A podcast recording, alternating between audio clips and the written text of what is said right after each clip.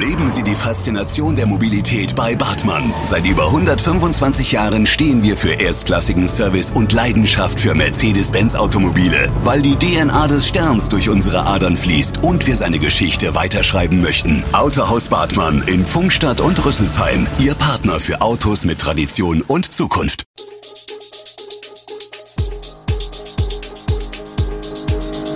Gude, unser morgendliches News Update. Das Wichtigste aus Südhessen für Sie im Überblick. Guten Morgen aus Darmstadt an diesem 24. März. Ideen für neues HEJAG-Betriebsgelände, 60 weitere Ukraine-Flüchtenden kommen nach Darmstadt und neuer Rekordwert der Corona-Inzidenz. Das und mehr gibt es heute für Sie im Podcast. Die häusliche Gewalt in Darmstadt-Dieburg nimmt zu. Seit Jahren steigen die Zahlen der Hilfesuchenden konstant an. Das Frauenhaus Darmstadt-Dieburg ist in der Regel durchgehend voll belegt und der Bedarf bei weitem höher als die Nachfrage, sagt Ursula Paves Sandoval, Leiterin der Beratungsstelle und des Frauen- und Kinderschutzhauses des Vereins Frauen helfen Frauen Darmstadt-Dieburg. Daher hat der Verein in Abstimmung mit der Kreisverwaltung Darmstadt-Dieburg den Antrag beim Bundesamt für Familie und zivilgesellschaftliche Aufgaben für den Neubau eines zweiten Frauen- und Kinderschutzhauses im westlichen Landkreis gestellt. Die Planungen laufen, im kommenden Frühjahr könnte es eröffnen. Immer wieder gibt es Vorschläge aus der Bürgerschaft, die sich mit stadtplanerischen oder verkehrspolitischen Themen auseinandersetzen. Ein überlegenswerter Vorschlag kam kürzlich von der Interessengemeinschaft Aheiger Bürger. Wie berichtet, hat sich die IGAB das Gelände von Starkenburg Kaserne und Kunwald westlich des Hauptbahnhofs für das neue HEJAG-Betriebsgelände vorgenommen. Auch der pensionierte Bahningenieur Werner Krone von der Linkspartei hatte die Starkenburg Kaserne als möglichen HEAG-Mobilo-Standort ausgedeutet. Er hat aber noch ein weiteres Konzept erstellt, das sich mit dem Thema Depotüberbauten beschäftigt. Zwei Beispiele dafür findet er in der Schweiz. Zürich beispielsweise hat eines seiner Straßenbahndepots bereits umbaut. Das Depot Kalkbreite ist ein Wohn- und Gewerbebau, der 266 Menschen Wohnungen und 200 Arbeitsplätze bietet. Der Bau umschließt vollständig die Straßenbahnhallen, ihr Dach bildet einen für alle nutzbaren grünen Innenhof.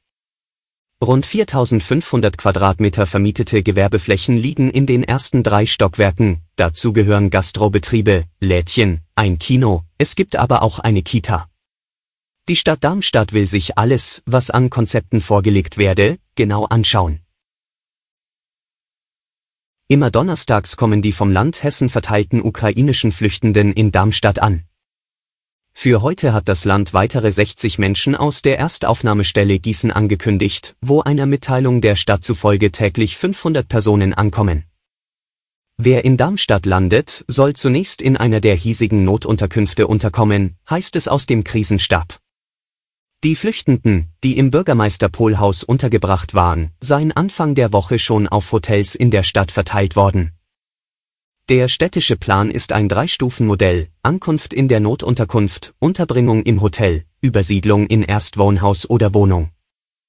Für letzteres sichten wir weiter mögliche Objekte im Stadtgebiet, in denen eine solche Unterbringung möglich ist, sagt Oberbürgermeister Jochen Patsch.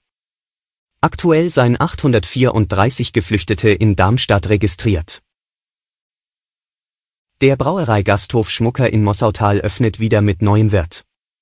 Geboten wird eine gutbürgerliche Küche mit ein paar Spezialitäten wie etwa dem Meterschnitzel. Dieses Aushängeschild passt gut zur Brauerei, meint der neue Wirt Markus Fritsch. Spätestens am 1. April legt das Team, zu dem neben Schwester Katrin auch Bruder Christopher und Vater Bernhard Fritsch gehören, los. Bis auf die Ruhetage Montag und Dienstag hat das Lokal dann täglich von späten Vormittag bis weit in den Abend hinein geöffnet. Der neue Betreiber bezeichnet sich selbst als Vollblutgastronomen, denn er ist seit 15 Jahren in dem Metier tätig. Er arbeitete bereits in verschiedenen Hotels und Restaurants, hatte die Gastroleitung im Kaufland Neckarsulm inne und übernahm vor zweieinhalb Jahren den Hasenstall im badischen Neunkirchen.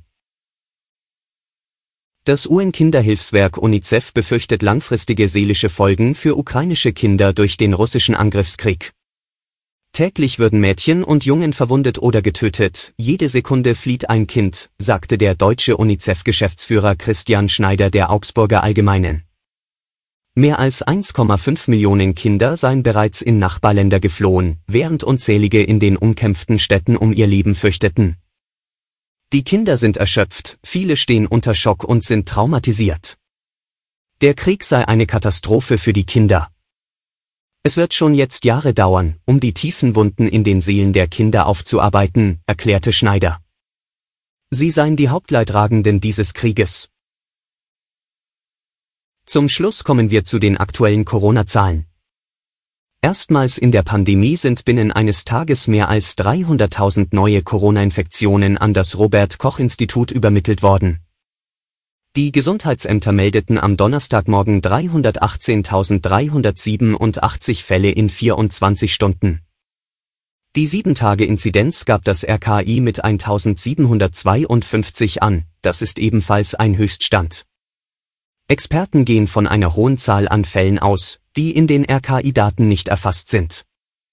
Ein Grund sind die begrenzten Kapazitäten etwa von Gesundheitsämtern, oft werden Kontakte nur noch eingeschränkt nachverfolgt. Deutschlandweit wurden den neuen Angaben zufolge binnen 24 Stunden 300 Todesfälle verzeichnet. Die Hospitalisierungsinzidenz liegt bei 7,23. Darunter sind auch viele Menschen mit positivem Corona-Test, die eine andere Haupterkrankung haben. Alle Infos zu diesen Themen und noch viel mehr finden Sie stets aktuell auf echo-online.de. Gute Südhessen ist eine Produktion der VRM von Allgemeiner Zeitung, Wiesbadener Kurier, Echo Online und Mittelhessen.de. Redaktion und Produktion die NewsmanagerInnen der VRM. Ihr erreicht uns per Mail an audio.vrm.de.